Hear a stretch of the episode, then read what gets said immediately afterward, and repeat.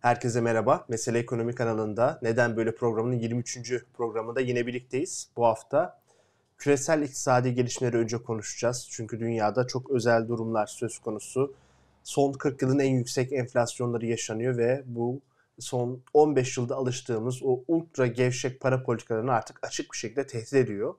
Ee, küresel merkez bankaları bu tutumlarını değiştirme esnasında bir de Türkiye gibi ülkelere başka sorunları da ihraç etmiş oluyorlar. Bunları değerlendireceğiz. O yüzden de önce yurt dışına başlayacağız. Kimle konuşacağız? Ekonomist Güldem Atabay'la. Merhabalar. Merhabalar. Merhabalar.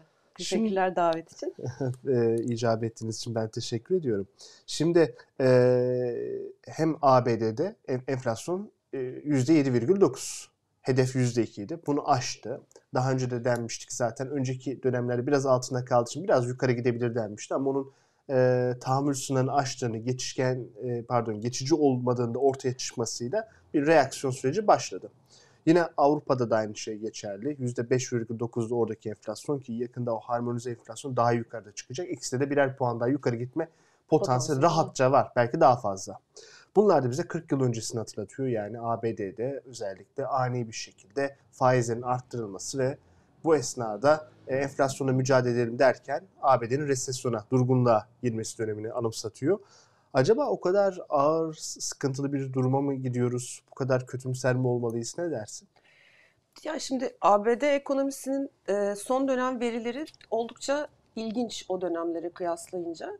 Bir kere onlarda da büyüme %7 civarında yanaşmış durumda. Hani bir ABD ekonomisi için trilyon dolarlık bu çok büyük bir rakam. Ee, yani birkaç yani trilyon. Büyümesi bir buçuk trilyon büyümesi diyor. Rusya buçuk, kadar evet, büyüyor. Evet, yani üç tane Türkiye gibi büyüyor. Evet. Hani her sene öyle hesaplayabiliriz belki daha an, anlaşılır olması açısından. Bir taraftan e, bahsettiğiniz gibi enflasyon işte geçen 2020'de yanlış hatırlamıyorsam yaz ortasıydı bir değişiklik yaptılar. Artık böyle katı bir yüzde iki hedefi değil. Ortalama hani yukarısında çıkar aşağısına iner. Orta vadede yüzde ikinin etrafında kalması bizim için yeterli dendi onu izlerken hani hiçbir enflasyon da yok gibiyken işte pandemiyle beraber pandemi arkası bu talep e, derken aşırı hızlı bir şekilde yükseldi. Hele ki şimdi bu enerji fiyatlarındaki artış sizin de dediğiniz gibi o 7.9'dan biraz daha bir puan daha belki kısa vadede birkaç ay içinde yukarı gidebileceğini düşündürüyor. Yani %2 hedefi koyarken belli bir dönem %1 kalmışsa o zaman biraz da %3'e de çıkabilir dendi ama oraları evet. çoktan geçtik biz. Evet çünkü o Fed bir taraftan geriden geldi. Hem üstüne çıkacağını ve çok çıkacağını öngörmekle birlikte bunun geçici olacağını düşünüyordu ve sene sonunda geçen sene sene sonunda bunun en azından 5 lira doğru e, tekrar gevşeyebileceğinden bahsediyordu. E, öyle olmadı. E, dolayısıyla şu anda bir geride kalmışlık var Fed açısından. E, beklentilerde bozulma henüz tam başlamasa da ücret artışına da yansımaya başladı. Tabii bir taraftan da Fed'in baktığı enflasyon seviyesiyle beraber istihdam piyasasındaki gidişat. Şimdi işsizlik verisi de e, bayağı bir zamanların, bayağı bir 10 yılların en diplerinde 3,5'lara kadar gerilemiş durumda. %3,8 son veri, pandemi öncesi de %3,5 en düşüktü. En düşüktü. Evet. Or oralara kadar tekrar yani çok güçlü bir şekilde ekonomi büyüyor. Güçlü bir istihdam piyasası var ve enflasyonda hedefin neredeyse işte 3,5-3 kat civarı üzerinde. Ücretler de canlı. Ücretler de canlı. Dolayısıyla burada Fed'in e, zaten işte bilanço küçültmesi başlayacak ama tahvil alımlarını durdurması, piyasaya likitte vermesinde bile geç kaldı. İşte Mart itibariyle bitirdi. Ve e, Fed'in şu anda Fed'den beklenen e, biraz daha aktif, biraz daha proaktif, önden agresif gidip faiz artışlarını daha yüklü yaparak enflasyonu kontrol altına almak. Sene sonunda da işte ara seçimlerin olduğunu düşünürsek ve enflasyon çok ciddi hissediliyor ABD vatandaşları tarafından. Ara seçimi hemen açayım. ABD'de başkanlık seçimi yok ama temsilciler meclisinin tamamı senatonun üçte biri ve bir takım valiliklerde seçim olacak. Evet, ve Kasım şu anda başa baş gittiği için senatoda durum birçok şeyi kongre etkileyecek. Yani Biden'ın ikinci dönemini nasıl kullanacağına dair çok ciddi e, etkide bulunacak. Aynen öyle ve hani bir nesil ilk defa enflasyonla karşılaşıyor. Muhtemelen bu enflasyonla da Fed'in politikaları, sıkılaştırma adımları derinleştikçe hemen de geri dönmeyecek. Biraz daha yapışkan hale gelecek gibi de gözüküyor. Zaten işte beklentiler Fed'in e, bu bir buçuk iki senelik bu sıkılaştırma döngüsünde 4.3'lere önce inmesi, arkasından o ikiler civarında o da 2.3, 2.4'lere kadar inmesi. Dolayısıyla geçmiş veriler e, hep şeyi gösteriyor. Fed bu şekilde agresif faiz arttırdığında istihdam piyasasındaki dengeler bozuluyor, ekonomi yavaşlıyor çünkü ve işsizlikte 0.5 ila 1 puan artış olabiliyor işsizlik oranında. Bu da ABD için resesyonun yaşandığı bir dönem. Şimdi piyasalarda çoğu diyor ki bu resesyon yaşanacak, kaçışı yok. Çünkü 25 bas puan arttırarak açtı kapıyı. Ama 3-4 Mayıs toplantısı, Haziran toplantısında 50'şer bas puan bekleniyor. Hatta Temmuz içinde beklentiler bir sürü e, yabancı kurumda, e, bankalarda Temmuz'da da bir 50 bas puanda artış beklentisi okuyorum ben. Bir ihtimalle hepsinde 25 yapacak ama hiçbir toplantıyı pas geçmeyecek. Pas geçmeyecek o da var. Dolayısıyla yani bir hızlı gidişat var. Bir de bu tahvil alım programını bitirmesinin arkasından işte izleyen süreçte Mayıs'ta açıklayacak. Muhtemelen Haziran, Temmuz'da da bilanço küçültmeye başlayacak. Orada da hatırlayalım pandemi öncesi 4,5 trilyon dolar civarında olan bilanço 9 trilyona dayanmıştı. 8.9'da en son evet. hatırladım. Oradan da Orada bir, geçmeyecek çünkü orada artık. geçmeyecek. E, 12 ay içinde bir yaklaşık 1 trilyon dolar onu küçültecek en azından. Ee, hani bu 24 aylık süreçte daha tam net değil. Bunlar çok etkili olacak ekonomi üzerinde adımlar. Şimdi e, resesyon endişesi buradan geliyor. Powell da diyor ki Fed Başkanı Powell da 63 yanlış hatırlamıyorsam 84 94 örneklerini hatırlatıyor. O dönemde de faiz artışı oldu enflasyon yükselmesi sebebiyle. Fakat işsizlik oranında düşüş oldu. Dolayısıyla ben böyle bir yumuşak iniş yaptıracağım. Merak etmeyin resesyon olmayabilir e, gibi bir açıklaması var. Ama işte tahvil getiri eğrisine bakıyoruz. Terse Pek dönmüş ikna durumda. Olmuş değil. Pek ikna olmuş değil. E, orada bir yine karşı tezde ne? E, bilanço küçültmeye başladığında uzun vadeli tahvilleri satacağı için o kendi kendine normale dönecek bu bilanço küçültme e, adımları ilerledikçe yılın sonuna doğru. Muhtemelen daha MBS'lerden yani konut kredilerine dayalı evet. e, menkul kıymetlerden başlayacaklar. Devlet tahvilleri olmayacak. Evet. Do, do, dolayısıyla hani o kendi içinde bir dengelenir gibi bir beklenti var ama e, gözüken bu kadar yüksek enflasyon, bu kadar Ukrayna ile beraber enerji fiyatlarının ateşkes olsa dahi yüksek kalacak olması yaptırımlar sebebiyle bütün bunlar bir resesyon e, beklentisini bana çok gerçekçi getiriyor. Bilmiyorum siz ne diyorsunuz? dolayısıyla hani o ciddi bir tehdit ama bu böyle yıllarca sürecek de bir değil. Belki bir ya da iki çeyrekle sınırlı kalacak gibi gözüküyor. Çünkü arkasından enflasyonu özellikle sene sonundan bir rahatlama gelirse bir işte beşlere doğru gerilemesi halinde de onun verdiği bir rahatlıkla devam edebilecek gibi gözüküyor. Yani eğer bu Rusya savaşı, Ukrayna savaşı olmasaydı enflasyon %7'de zirve yapıp yıl sonunda baz etkisi de %5'e düşerdi ve bir sonraki yılda %3'e düşerdi. 2024'te de %2'ye düşer ve makulleşme daha olabilirdi. Evet. Ama olmadı. Ee, enerji fiyatlarının bayağı bir yukarıda kalma ihtimali var. Ee, ve kolay kolay Rusya'nın hem petrolü hem gazında ikamesi zor. Dolayısıyla e, artık bence Fed'in daha gerçekçi davranması gerekiyor ama ben de bu konuda katılıyorum. E, ABD ekonomisi evet daha canlı, dinamik ama e, faiz oranlarındaki artış hızına da bence oldukça hassas. Özellikle evet. bir puanı geçtikten sonra yani şimdi bir iki tane 50 bas puanı yapmak o kadar zor değil ama sonrasında tabii, yılın ikinci yarısında asıl e, sıkıntının olacağını düşünüyorum. Ama bence şunu unutmamak gerekiyor. Şimdi tarihsel olarak bu yüksek enflasyon her zaman bir e, istem dışı oluşmamış. Şimdi Napolyon savaşları var, iki dünya savaşları var. Yani bu tip dönemlerde devletlerin borçluluğu arttığı zaman bunu reel olarak düşürebilmek için enflasyonun suni bir şekilde arttırılması veya yüksek enflasyonda e, çok da ciddi mücadele verilmemesi iyi bir yöntemler olmuş. Bu ülkenin kendi para birimine borçlandıkları için, Türkiye gibi hata yapmadıkları için bu da mümkün. E, dolayısıyla ben zaten e, Fed'in uzunca bir süre her koşulda bu savaş olmasaydı bile enflasyon hedefini bıraktığını yani %2'yi hedeflemediğini %3 ile 5 arasında tutmaya çalışacağını düşünüyorum. O bandı biraz yukarı çekti ama doğru, bu şey. Olabilir doğru. Yani evet çok mantıklı. Çünkü bu borç seviyesini e, yönetmek e, çok daha sorunlu hale gelecek. Çok hızlı faiz artışı gerçekleşirse bu sefer işte maliyetler, dolar endeksi yükseliyor herkes için. Yurt dışı borçlanmalar, Türkiye gibi ülkeler zaten çok daha sık, büyük sıkışıklıklar yaşayacak. Pandemiyle beraber özellikle kamu harcamaları yapıldığı için o süreçlerde kamu borçları oldukça yüksek işte gayri safi milli hasılanın %300'lerine kadar e, hani dünyanın çeşitli yerlerine çıkmış durumda. ABD'de %130'a geldi. %130'a geldi. Dolayısıyla bunlar evet riskli seviyeler ama hani bu beklentiyi ya da bu şekilde yönetmeye çalışırken biraz enflasyon olsun nasıl olsa işte pandemiyle beraber geçici olacak aşağı kendi kendine dönecek. İşte biraz ipin ucu kaçtı gibi gözüküyor bir taraftan. Veya Rusya için. savaşı hani ip kaçmayacaktı belki, Belki. ama bu son umudu A- Ama şeyi de unutmayalım işte hastalık devam ediyor. Çin'in kapatma politikaları sertleşiyor e, ya da devam ediyor. Dolayısıyla tedarik zinciri sorunları 2022'nin sonuna kadar da bizimle birlikte. e, Bu o da zaman zaten maliyet arttırıcı bir unsur. önce Avrupa'ya geçelim sonra Çin'e gelelim. Şimdi benzer durumlar Avrupa için de geçerli. Bir de ABD Merkez Bankası'nın iki tane amacı var. Hem tam istihdam hem de enflasyonla mücadele. Ama Avrupa'da öyle değil. Direkt enflasyon var ve enflasyon %6'ya doğru çıkmış. Daha da artacak. Almanya'da en yüksek. Ee, daha az olan Fransa gibi işte seçimden ötürü bazı etkilerle enerji zamlarını yansıtmaları etmediler.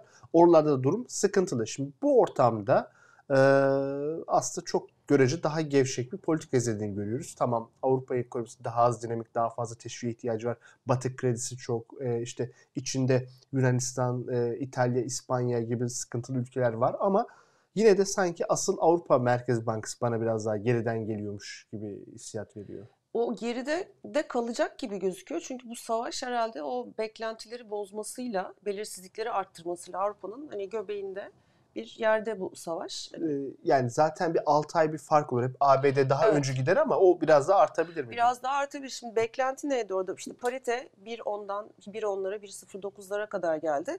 Fed Nisan'da faiz arttırmaya başladı. O veya bu tempoda gidecek. Avrupa Merkez Bankası da 2023 başı derken muhtemelen son çeyrekte ilk faiz arttırımına başlayacak gibi bir dinamik vardı. Tam Nor- Normalde Ekim'de para vermeyi bitirecek. bitirecek. Yıl evet. sonunda ilk defa faiz artacak. Artacak. Sıfıra geçecek. Eksi faiz politikasını bırakacak.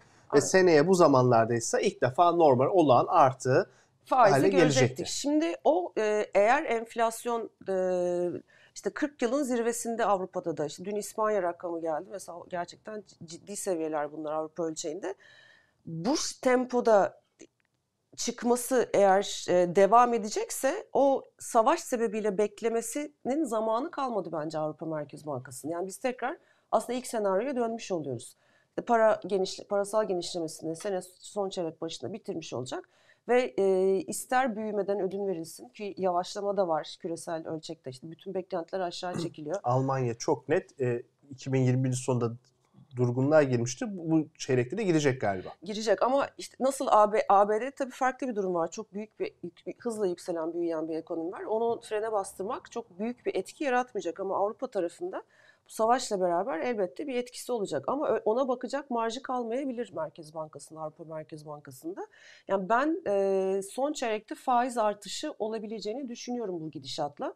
Bir taraftan da işte kamu harcamalarını arttırmaya çalışıyorlar. Çünkü savaşla ilgili işte dün yine İspanya'da bir 16 17 milyar euro, 16 milyar euroluk bir paket açıklandı. Ee, şirketlere destek vermeye çalışıyorlar. Hane halkına işte enerji fiyatlarını sınırlamaya çalışıyorlar. Avrupa, Euro bölgesi çeşitli ülkeler Avrupa Birliği'ni buna ikna etmeye çalışıyor. Aynı şeyler yapılsın diye. Şimdi bu harcamalar da tabii bir enflasyonist etki yarattığını geçtiğimiz işte 2008 küresel finansal krizinden beri biliyoruz. O yüzden de bence 2023'e kalacak kadar marjı yok Avrupa Merkez Bankası'nın. Bana o yüzden 1.05'ler hani böyle parite tahminleri biraz fazla e, radikal gözüküyor. Biraz daha dengeli gitmek zorunda kalacak. Çünkü Ukrayna çok yüksek bir enflasyon üzerine geldi. Yarın barış olsa, ateşkes ol- olsa e, bir takım üretimsel dinamiklerle bildiğimiz sebeplerle daha önce tartıştığımız e, petrol fiyatlarında çok sert bir gerileme mümkün değil. 100 dolar civarının altı. E bu da e, bu maliyet baskısının devam edeceği anlamına geliyor. İşte gaz stokları belli bir seviyede. Yok ruble aldın, ruble verdin o stoklar yerine konacak mı belli değil. Bunlar hep e, Belki de bir sonbaharda bunları tartışacağız. Avrupa gazsız kalır mı diye. evet. Çünkü şu anda 3 aşamalı plan yaptılar. Kendilerine bir güvendiler. Rusya'dan, pardon ABD'den gelecek 15 milyar metreküp Evet, LNG'ye güveniyorlar, ediyorlar. Yine Kuzey Afrika'dan İspanya üzerinden hatlar ama bunların hepsi hemen gerçekleşmiyor. Çünkü genelde unutulan konu şu bir petrol veya doğalgaz çıkarılacağı zaman bir kuyu hemen iyi tamam tuşa basalım çalıştıralım değil. Hatta bunun için kullanılan ham maddeler var. İşte kum gibi. Onların da fiyatları artıyor bu Tabii, esnada. Başka sıkıntılar da var. Yoksa canım ne var işte orada rezerv var çıkarılır gibi gitmiyor işler. gitmiyor. Bir de hani bir taraftan da bir yeşil dönüşüm diye de bir gerçek var. Şimdi e, özellikle Avrupa'nın Avrupa Birliği içinde çok katı kurallar da kondu buna. Tamam esnetilebilir savaş sebebiyle vesaire ama yeni yatırımlar da bankalar eski tip enerjileri açmakta e, çok istekli değiller. E, bugün o krediye düğmeye bassalar dediğiniz gibi zaten bir iki senelik vadeyle ancak o üretime geçip yerine konabiliyor. E, iki sene sonra savaş bittiğinde zaten küresel ısınma o, o yatırım oraya aktarıldığında artık yeşile kanalize tekrar edilemez. Hani o kadar kolay değil üretim kapasitesini arttırıp da e, Rusya'dan olası bir e, eksiği tamamlayabilmek. Yani bir potansiyel kriz var orada. Bir de başka şeylerde de var. Mesela Fransa'da nükleer enerji kullanıyor. İşte uranyum fiyatlarına evet. etkileniyor. E, veya kömür kullananlar var ki Avrupa'da azaldı ama e, işte kömür fiyatları gerçi yine o da bir son birkaç haftada bir sert düştü ama yine eski ivmesi şey fiyatları göre çünkü oldukça yüksek bir yerde. Yani bütün petrol şeyleri öyle e, petrol diyorum. Bütün o enerji hı hı, üretkenler için geçerli. Yine emtialarda buna dahil. Ama ben Avrupa için yine de e, Türkiye'dekine benzer yani 90'lı yıllar anımsatan bir şey. Şimdi normalde e, daha çok büyümeyi öncelikli tutmanız gerekiyor. E, enflasyonu bir yan sonuçmuş gibi ama enflasyon çok ön plana gelince artık büyümeyi de bozan bir etki Tabii. haline geliyor. Şu an ben Avrupa'da oraya doğru gittiğini düşünüyorum. Orada birazcık daha endişeliyim. Ben Avrupa Merkez Bankası'nın yerinde olsam birazcık daha bu konuda daha hızlı e, yapardım ama sanıyorum onlar e, diğer işte bu Ukrayna Savaşı'nın yaratmış olabilecek finansal şokları da hesaba katıp e, ha son çeyrekten önce de yapardım. Şey evet, erken çekip. Evet. evet. Çok mantıklı aslında. Evet. Ee, şimdi bir de e, bu programa özel olsun. Genelde çok konuşulmuyor. E, Çin'i konuşalım. Çin'in de şöyle bir farklı durumu var. E, hala sıfır tolerans politikası uygulamaya çalışıyor. Bunu Hong Kong'da tam yapamadı ama e, Hong Kong'da yabancı aşılar da oluyor. Ama kendi ana karasında bayağı bir uzun süre uyguladı başarılı da oldu. Rakamlarla oynamadıklarını varsayıyoruz. Ee, yani yurt dışından bir içine gittiği zaman iki hafta zorunlu bir yerde kalıyordu. Testler e, bir kentte bir vaka çıkınca bütün ya, kent birkaç defa teste uğruyordu. Şu anda da o kentler işte Shenzhen'le Şangay gibi e, Çin'in üretimin en başlıca yerleri olunca e, bütün piyasaları sarstı. Bir de liman ee, tabii aynı zamanda. Liman evet. olup da hani üretimin de aktığı yer oradan oraya gidemiyor. Evet. Çünkü çok net bir şekilde hani finansın merkezi belki hala ABD ama e, imalatı ve ticaretin evet, Çin oldu artık net bir şekilde. E şimdi bu ortamda bu fabrikalar duruyor, ediyor. Büyüme beklentileri azaldı. %5,5 gibi bir beklenti. Tabii dünyanın birçok ülkesi, ülkesi için güzel bir oran ama Çin için yetmiyor. Oradaki nüfus, e, nüfus rejimin de tabii. sürdürülebilirliğini sağlamak için bir şeyler damlatmanız gerekiyor. E, yani Çin dayanamayıp açılır mı? Kasım ayında da bu yıl parti kongresi var. E, Başkan Xi Jinping e, bir meşruiyet kazanmaya çalışıyor yani bir taraftan dayanamayıp açılmaması gerekiyor. Hani bu politika devam ediyor ve büyümeden çok enflasyon tüketici fiyatlarına üretici tarafı kadar çok yansımamış durumda Çin'de. Arada çok büyük bir fark evet, var ve bizdeki gibi böyle biraz. Evet, yansımamaya devam ediyor. Hani matematikle oynamak mı? Hani Çin'in verileri de çünkü şaibelidir uzun süredir ama, ama Çin istese de subvanse edecek gücü var yani evet, şeyin evet. ciddi rezervi var. Evet aynen öyle. Dolayısıyla ben e, orada bir hani beş buçuk büyüme alt, neydi hedefi? İşte 6, 6.1, 6.2 civarı birkaç senedir kademeli bir şekilde aşağı çekiliyor. Çünkü üretim yapısı bir yerden daha çok işte sanayi tarafına, imalat sanayiden işte daha hizmetlere çekilmeye çalışılıyor. Bir taraftan inşaat sektörü sorunlu. Hani onun sorunları biliniyor. Ee, asıl büyümeyi yavaşlatan aslında bu inşaattaki batıklar sebebiyle olduğu için e, bu yasakları kaldırması büyüme oranı böyle 5,5'tan 6,5-7'lere çekemez gibi e, ben hesaplıyorum kafamda. Dolayısıyla bu yasakları kaldırıp da dünyanın tedarik zinciri yani asıl maliyet baskısı oluşan faktörlerin bu sene içinde değişmesini beklememek gerektiğini yani düşünüyorum. Azalarak iyileşebilir. Yani hani Azalarak, hani hafif evet. hafif böyle yavaş yavaş. Hani şey. Pandeminin şey. işte sürecinde Hı. aşılarla hastalığın işte tekrarlayan varyantların giderek hafiflemesiyle nasıl işte başladığında bütün Çin neredeyse hani çok daha sıkıntılıydı bu süreçler. İşte biz nakliye maliyetlerindeki fırlamaları izledik kaç bin dolarlardan. Baltık kuru endeksi dört katındaydı evet, şu an. Evet dört katına çıktı. Şimdi biraz daha normalleşiyor. Bu kademeli bir şekilde devam edecektir. Yani bu hastalık olduğu sürece ben Çin'in e, zaten orada bir baskı rejimi var. Zaten alternatifi yok. Hani zaten çok da fazla bir rakip de yok karşısında. Hani işte 5 şu 6'yı çekmek için açacağını ben özetle kısaca hani düşünmem. İşte orada Kasım'da bir parti kongresi var. Orada evet. başkan bir şey sunması lazım. Biz batıdan daha başarılı olduk diye. Resmi rakamlara göre ABD'de 1 milyon kişi Covid'den öldü. Bakın Çin'de ölmedi deyip bir şey söylemesi gerekiyor ki bence bu da az bir başarı değil. Ve Çin'in bir üretim üssü olmasında bunda katkısı var. Bugüne kadar biriktirmiş olduğu rezervler, planlı ekonominin bazı avantajları da var. E, hepsi kabul. Ama e, şu da bir gerçek ki e, dünya parasal sıkılaşmaya giderken Çin parasal gevşeme içerisinde. E, bunu da hala cari fazla da verse bir yandan da ticaret savaşlarının sürdüğünü ve emtiaların yüksek seyir olduğunu düşünürsek buralarda tutması kolay değil. Sürekli kamunun sağlamış olduğu taleple işte altyapı hizmetleri gibi sürdürmesi e, biraz zor. Yavaş yavaş Çin'de %5 büyümeye oturacak gibi ki bu esnada oturana kadar da genelde uçaklar böyle yumuşak tertemiz iş yapmazlar. Bir iki Şöyle bu, şey, evet, evet. bir yalpalama olur. Onları da yaşayacak. Ben bunu uzun yıllardır söylüyordum. Bunu her söyleyen e, şaşırıyordu. Şimdi dünya da artık konuşmaya başladı ki pandemiden bence Çin birçok açıdan kazanan bir ülke oldu buna rağmen. Tabii tabii. Ya bir taraftan da hani daha uzun vadeli büyüme beklentisi de aslında 3,5-4'lere hatta 4'ün altına bile 3-3,5'lara oturtabilmek. O işte havayı kirletmeyecek, o nüfusu besleyecek, orta sınıfın birikimleri çok yüksek orada gayri safi milli hasıla oran olarak onları yavaş yavaş hizmetler sektörüyle tüketime döndürüp biraz daha dönebilecek şekilde. Sanayi Ama ötesi topluma. Sanayi ötesi topluma. Çok güzel söylediniz. Bir taraftan da tabii şimdi Rusya ile ilişkiler de var aslında Çin'in önümüzdeki dönemde e, nasıl davranacağını bilinemediği. Şimdi evet bir kutuplaşma oluyor, bir bloklaşma oluyor dünyada. Çin'le Rusya o tarafın doğal ortakları gibi. Ama Çin'in zaten işte Batı dünyasıyla bir ticaret savaşları var, bir anlaşma zemini var. E, şu anda şeyi biliyoruz okuduklarımızdan işte Hindistan e, ve özellikle Çin Rusya'dan çıkan petrolü e, işte daha ucuz e, bir şekilde biraz kaçak yollarla alma hevesinde o ticaretler var. E, ama buradaki işbirliğinin nereye evrileceği, ne kadar böyle tam gerçekten bir bloklaşma olacağı, Çin bu kadar dış ticarete batıya bağlıyken, e, batı da tabii ki oraya bağlıyken yani ne kadar o restler çekilebilir o da ayrı bir tartışma konusu. Herhalde orta vadeli büyüme potansiyelini onlar da belirleyecek gibi gözüküyor.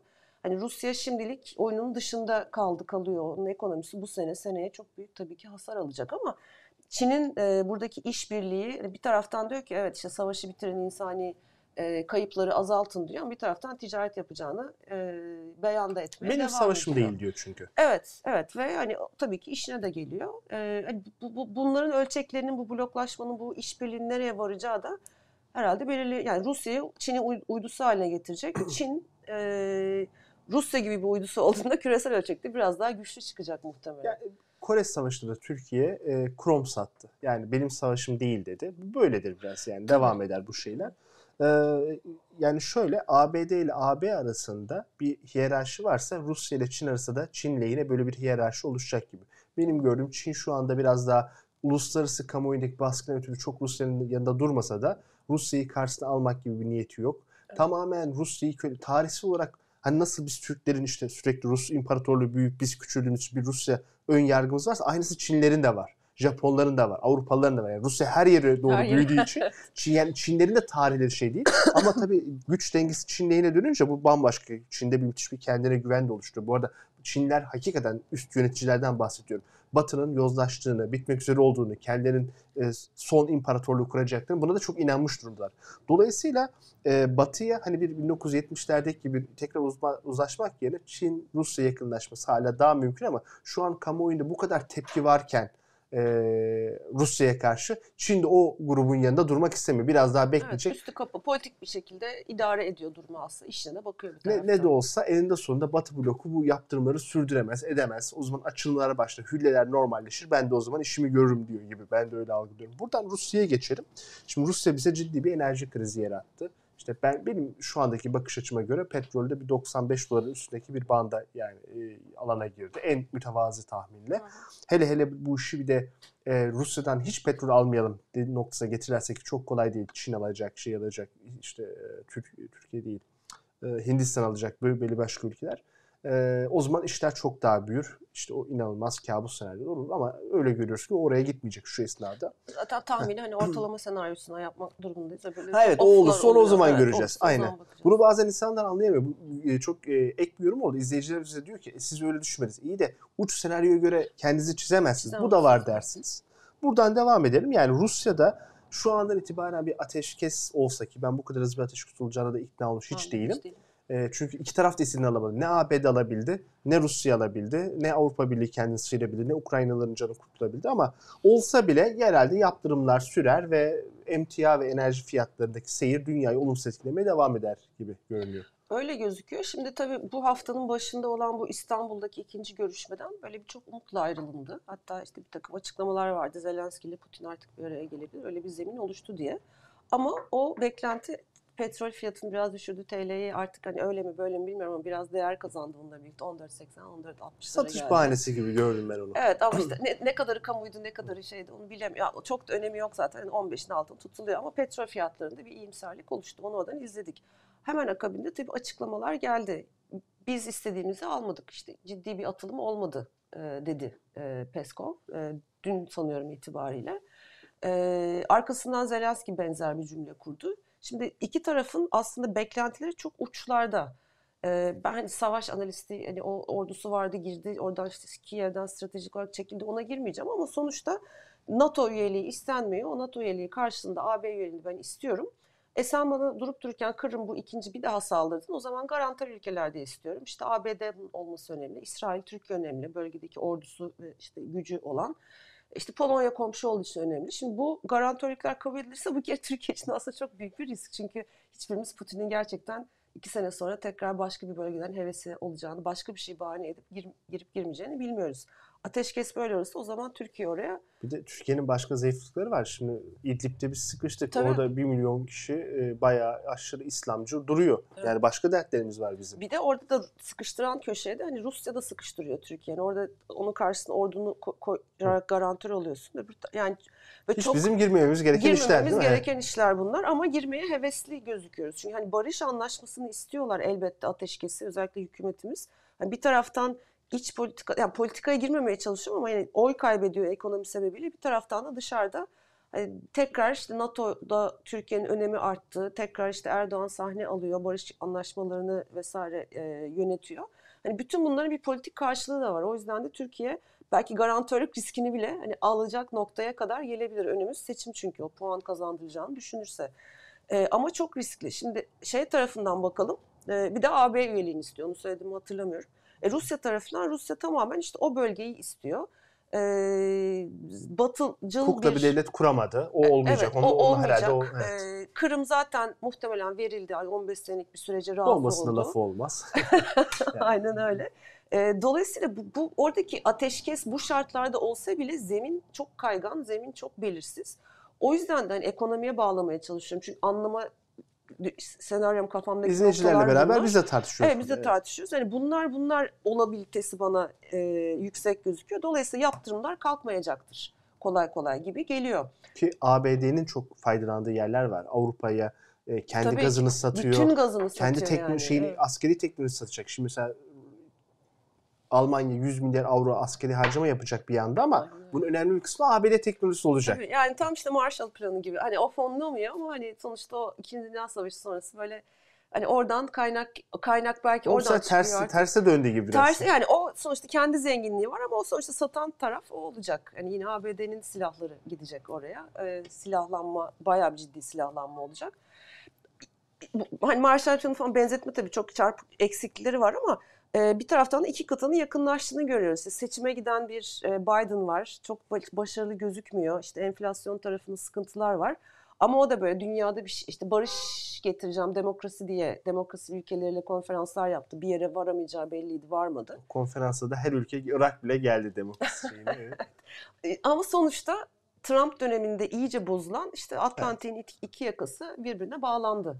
anda. is back dediği şey. America Geri is back, döndü şey. evet. Yani dönebildim o da ayrı. Çünkü Afganistan'da da 6 ay önce çok başka bir sorun yaşadı Afgan ABD. E, öyle ama hani a- eğer savaş orası o bölgeyle sınırlı kalacaksa muhatabı artık işte Avrupa Birliği ülkeleri oraya geri döndü şu anda o Aslında ilişkilerde. so, e, yumuşak güçle Trump'ın Almanya'ya yaptıramadığı o %2'lik askeri harcamayı bu sefer görünce Rusya yapabil şey, Almanya yapabildi. Bu tip şeyler de Biden'a denk gelmiş oldu.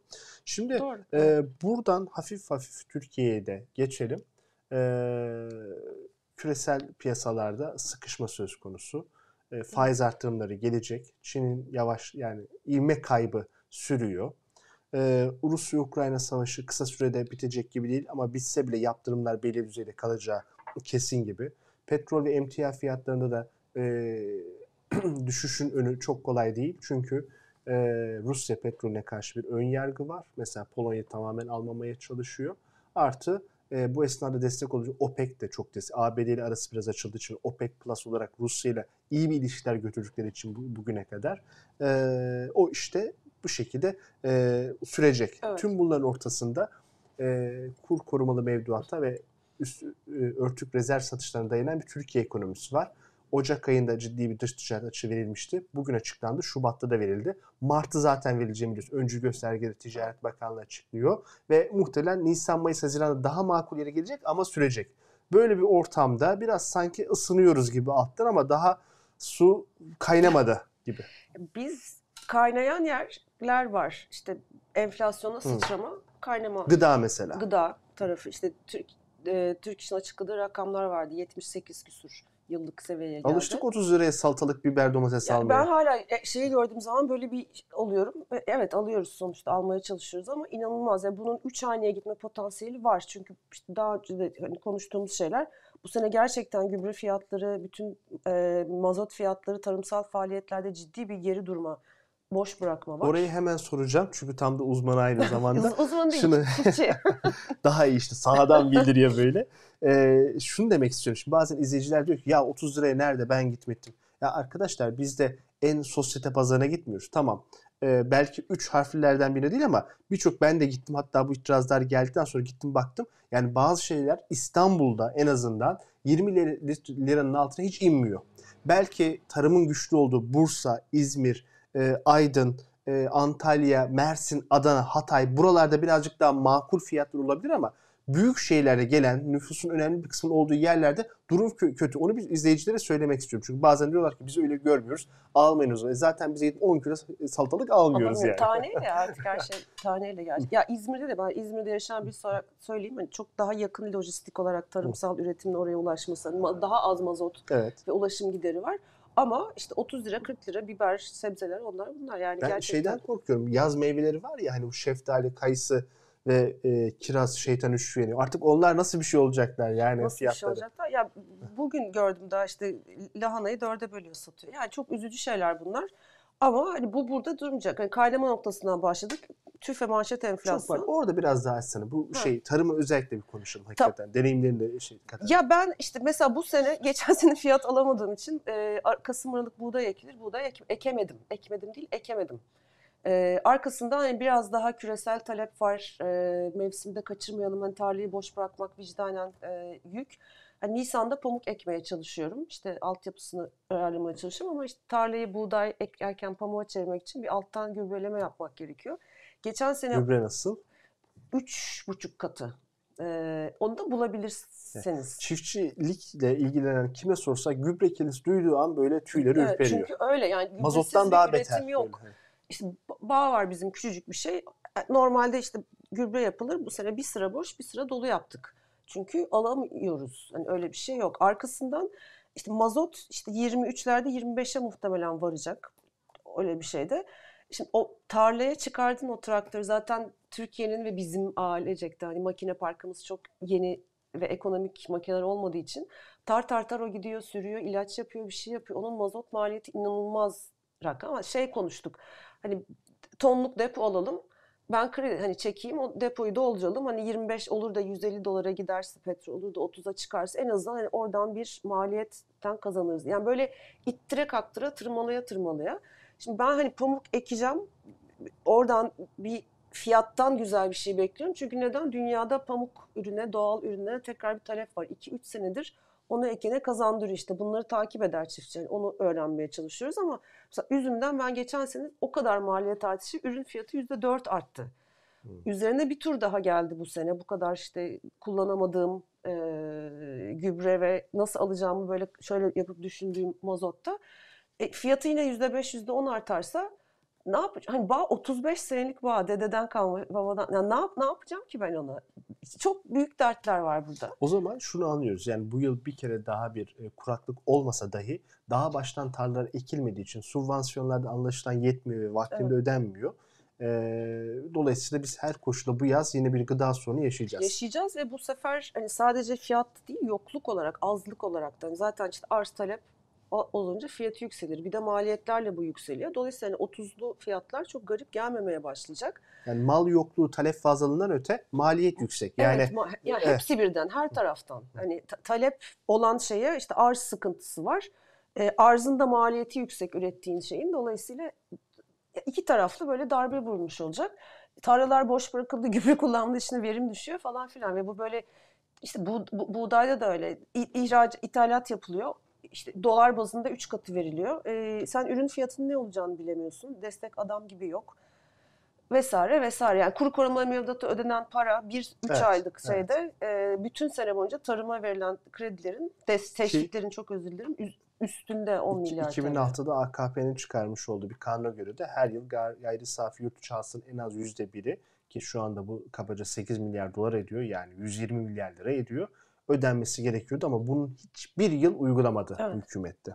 Biliyorum. Peki o işte kaynamanın olduğu yerlerden biri enflasyon ve gıda demiştik. Başka evet. nereler? Ee, büyüme aşağı doğru dönecek muhtemelen. Yani o da bir ters kaynama olacak. İşte geçen sene pandemide verilen destekler, teşvikler biz büyümenin çok sert yavaşladığını göreceğiz. Hani o da bir sıkıntı kaynama sorusu olacak ama işin kırılacağı yer muhtemelen e, Türk lirası olacak. Çünkü hani büyüme kendi kendine aşağı geliyor. Enflasyon işte ister TÜİK'in rakamlarına bakalım, ister ENAG'a bakalım, ister ikisinin ortalamasına bakalım kontrolsüzce yukarı çıkıyor. Ama TL yapay yöntemlerle baskı altında tutulmaya çalışılıyor.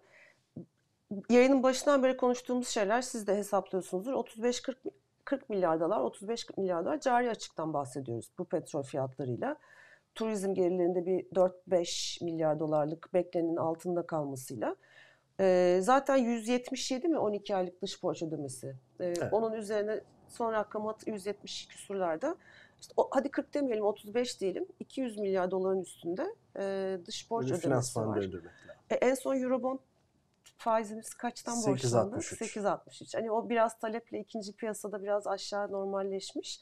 Ama hani bu CDS'e düştü. Evet, CDS'e evet. düştü. Biraz hani o borçtan hepsi dönmeyecek muhtemelen. Bir kısmı ödenecek. E, o zaman döviz talebi oluşacak. Döviz açığı var. TL baskılanıyor. Merkez Bankası'nın swap harcnet rezervleri tekrar Eksi büyüyor. 45. Eksi 45. E, işte kaynamalar burada. Patlama noktası da e, bizim ara, para politikamız yok. Kur korumalı mevduat diye icat edilen ve sürekli hazineye yük oluşturarak böyle bir e, kar topu etkisiyle büyüyecek bir maliyetten bahsetme potansiyelimiz var o konuda. E, hazinenin bütçe açığı olarak ya da mali açık olarak. İşte TL'yi burada tut, tutup tutamayacağımıza hani bu kamu satışlarıyla bu işte algı oyunlarıyla arkadan önden dolan başlarla Temmuz'dan itibaren biz orada bir baskı hissetmeye başlayacağız. Ben de bir 3 ay daha böyle çevirebilecekleri zaman olduğunu düşünüyorum. Bu esnada faydalanabilirler. Yine seçmen desteği için bir asgari ücret artışı daha denenebilir. Gerçi evet. onu da devlet vermiyor ki özel sektör veriyor. Yine KKM'nin kapsamı zorlanabilir. EYT 3600 ek göstergede ara çözümler. Direkt doğrudan e, talebin gerçekleştireceğine emin değilim ama biraz daha gidebilir ama yılın ikinci yarısına sanıyorum çok alanları kalmayacak. Ne zaman bir patlama olur, hangi şiddet olur onu öngörmek zor. Dış gelişmeler de var. Bir bakarsınız ki Ukrayna savaşı biter, bir şey olur ama Tabii. Yani ama sanki evet. sıkışacakmışız gibi desek evet. hemfikir olursunuz. Kesinlikle hemfikir olurum. Yani işte Ukrayna savaşı biter, evet petrol fiyatları biraz gelir ama o stres, o gerginlik devam eder. İşte konuştuğumuz şeyler, FED faiz artırırken bir anda enflasyon işte Avrupa Merkez Bankası birleşir. Bütün bunlar ee, bu arada işte IMF bahar toplantıları var. Küresel büyüme tahmini bir puan kadar aşağı çekecek. Birleşmiş Milletler'in raporu çıktı geçen hafta. Ee, UNCATD raporu şimdi İngilizce evet, açılımını söyleye evet, evet. söyleyemeyeceğim onu. Ee, orada da büyüme beklentisi 2022-2023 için aşağı çekilmiş durumda. Bir de öyle gelen de bir dünya var. Bu da bizim ihracat artış potansiyelimizi e, bir taraftan ayrıca sınırlamakta ve yala, yavaşlatmakta konuşuyorduk hep. Zaten 2021 performansının tekrarı mümkün değil. Bu sene normalleşmeye başlayacak. Sene sonuna doğru büyüme daha çift tanede kalabilir ama işte 12'ler 15'lere kadar gerileyebilir. E bu böyle bir küresel yavaşlamada biraz daha gerileyebilir. Yani tansiyonun yükselme potansiyeli Temmuz'da başlıyorsa 2023 içine kadar o giderek e, hani kalp krizi potansiyeli riski artıyor gibi geliyor yani bana. Çok büyük bir şok olmasa pardon. da diyelim birazcık da iyimser senaryoyu evet. düşünelim. Ee, küresel büyümedeki yavaşlama, Türkiye'nin bu savaştan etkilenmesi, emtia fiyatları ve geçen yıldan başlanan sürdürülebilir olmayan politikalardan ötürü normal potansiyelimiz olan %3-3,5 büyümeye yakınsayacağız. Eğer işler kötü giderse, ani duruş yaşarsak belki de sıfırlanacak gibi böyle kabaca anlıyorum ki benim de öngörüm buna yakın. En son Birleşmiş Milletler'in işte açıkladığı dilimin dönmediği şeyde raporda iki buçuk olarak yani Türkiye'nin büyüme beklentisi aşağı çekilmiş durumda. Ee, işte buçuk, iki buçuk zaten ikisi de işsizliği yavaş yavaş arttırmaya Evet. başlayan. Ve muhtemelen biz zaten bir de hani o var. Ee, bahar aylarından itibaren hani hizmet sektörü evet devreye girecek ama işte hizmet fiyatları enflasyonu da açıklandı bu geçtiğimiz hafta içinde. O maliyet artışlarıyla nasıl istihdam yaratabilecekler e, yani çok tartışmalı konular. Biz yavaş yavaş yılın ikinci yarısında hani o kesin işsizlik oranında o dip seviyelerden onun doğal dip olduğunu ve yavaş yavaş yukarı döndüğünü görmeye başlayacağız. Dip dediğimizde geniş tanımda %23 olduğunu Aynen üzülerek öyle. hatırlatalım. Teşekkür ederim katıldığınız için. Ben çok teşekkür ederim. Bu hafta e, Neden Böyle programında küresel ekonomik gelişmelere daha çok odaklandık ve e, bu koşullar altında Türkiye ekonomisine yapacağı olası etkileri değerlendirdik. Önümüzdeki hafta görüşmek dileğiyle, hoşçakalın.